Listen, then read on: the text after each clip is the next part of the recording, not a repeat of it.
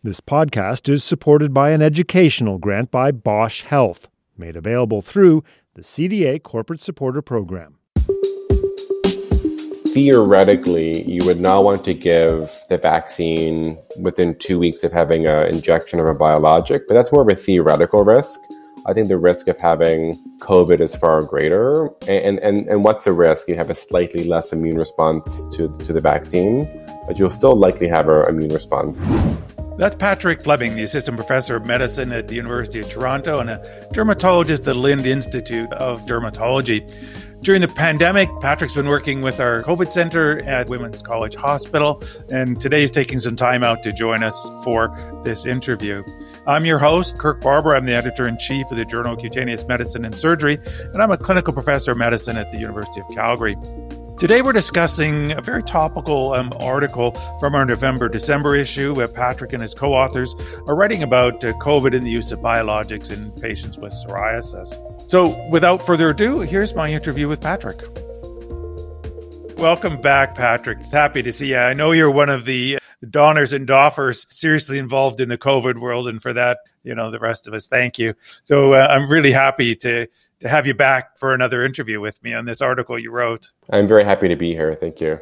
Okay. Well, listen, um, you wrote a review article now in our November December issue entitled Severe Acute Respiratory Syndrome, Coronavirus 2, and the Use of Biologics in Patients with Psoriasis. And I'm going to assume you wrote this when we really we're in the infancy of understanding this. And now we've had this real sort of, I call it a fire hose of information at us and trying to sort it all out. So, give me some perspective now that you've this is you've written it, it's gelled, and and now you're really in the midst of it. I think when I wrote this with um, with Matthew, who's a medical student, we didn't know that much about COVID and biologics and immunosuppressives back in the spring.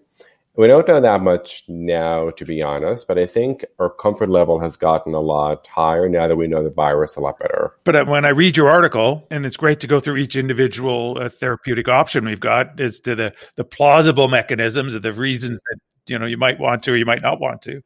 We're still in the same place. I mean, it is virtually these are incredibly safe medicines. Incredibly safe, and I would say there's probably a almost a higher risk to stopping the medicines in many cases than it is to um, continuing them.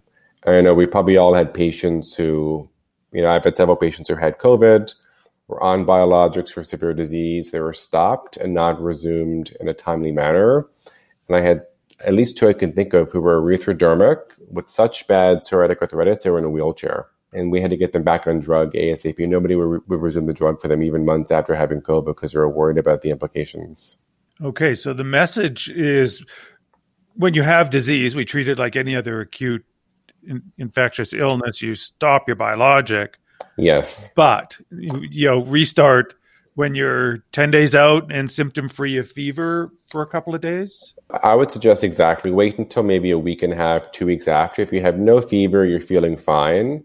I think uh, I would have a conversation with the patient and go over the pros and cons of stopping uh, restarting at that point versus waiting a little while. But I would encourage to get back on drugs sooner rather than later.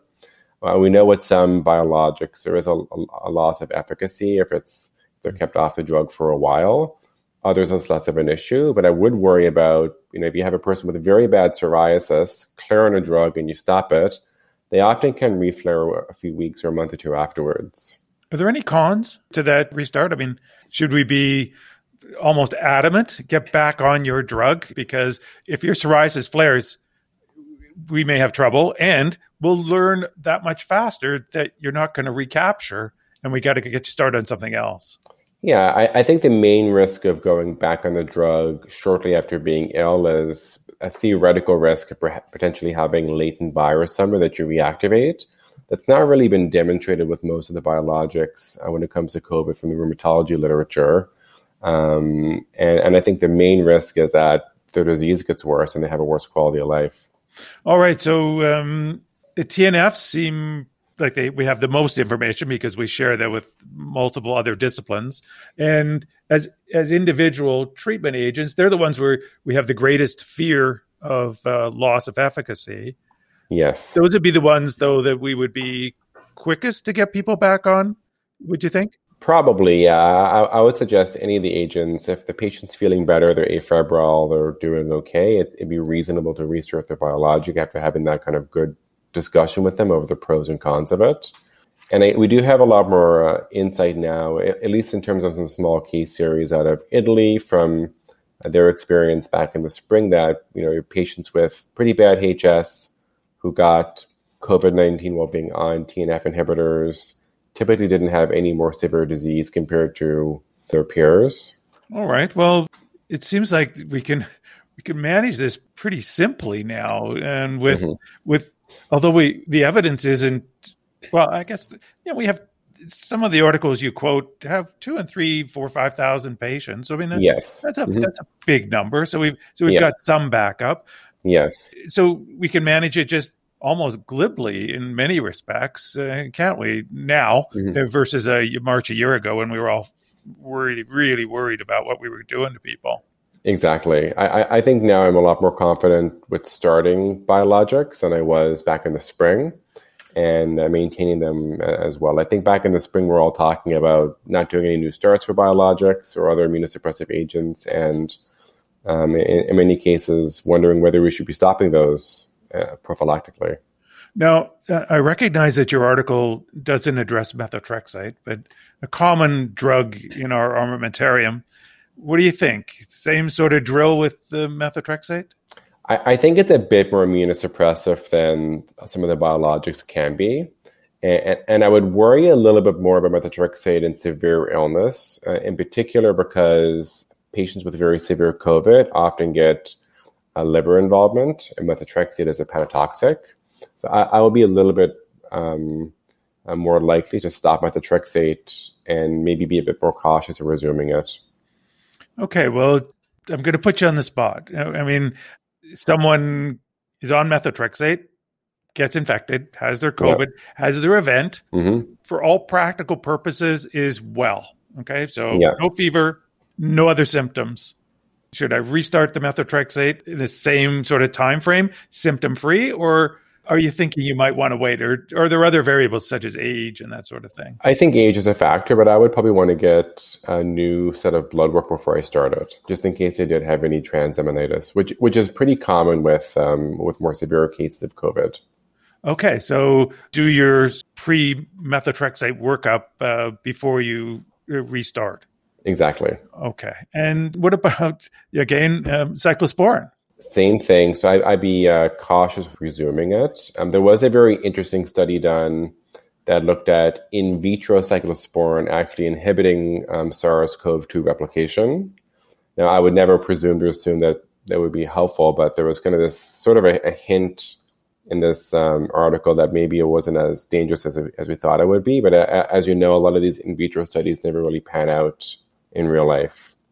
And um, just so I don't miss anything, what about Otezla?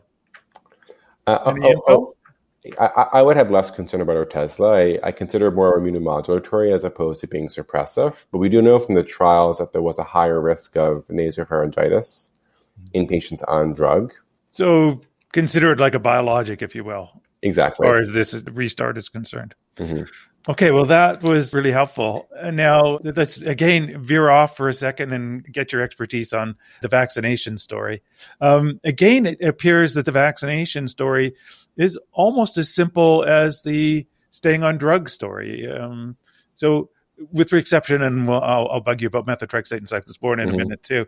But tell me about biologics and the COVID vaccination because my phone lines have exploded, uh, like I'm sure yours have, uh, yes. as people get access to this. And uh, I've not had my vaccination yet, but I do understand that people are being told not to get any injections within 28 days. Yes. Okay. And I think people are confusing. I think it's immunizations that people shouldn't get within 28 days. They yes. can receive other injections. Yes. Yeah. Yeah, and and I think theoretically you would not want to give the vaccine within two weeks of having an injection of a biologic, but that's more of a theoretical risk.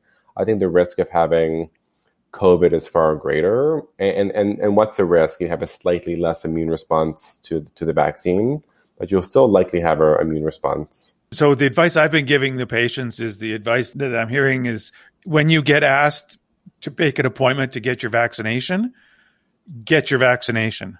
Exactly. We'll worry about the injection of your biologic later if we worry about it at all. Exactly. Get whatever vaccine you can as quickly as possible. Yeah. Okay. Now, just let me steer you back into methotrexate now. My thinking with methotrexate is don't use it for two weeks after you have your you get your yeah. injection. There's a little bit of chit chat about whether or not you should stop it a couple weeks before. Mm-hmm. But if you stop it a couple weeks before and a couple weeks after, by the time you get around to your second dose, you're off therapy again.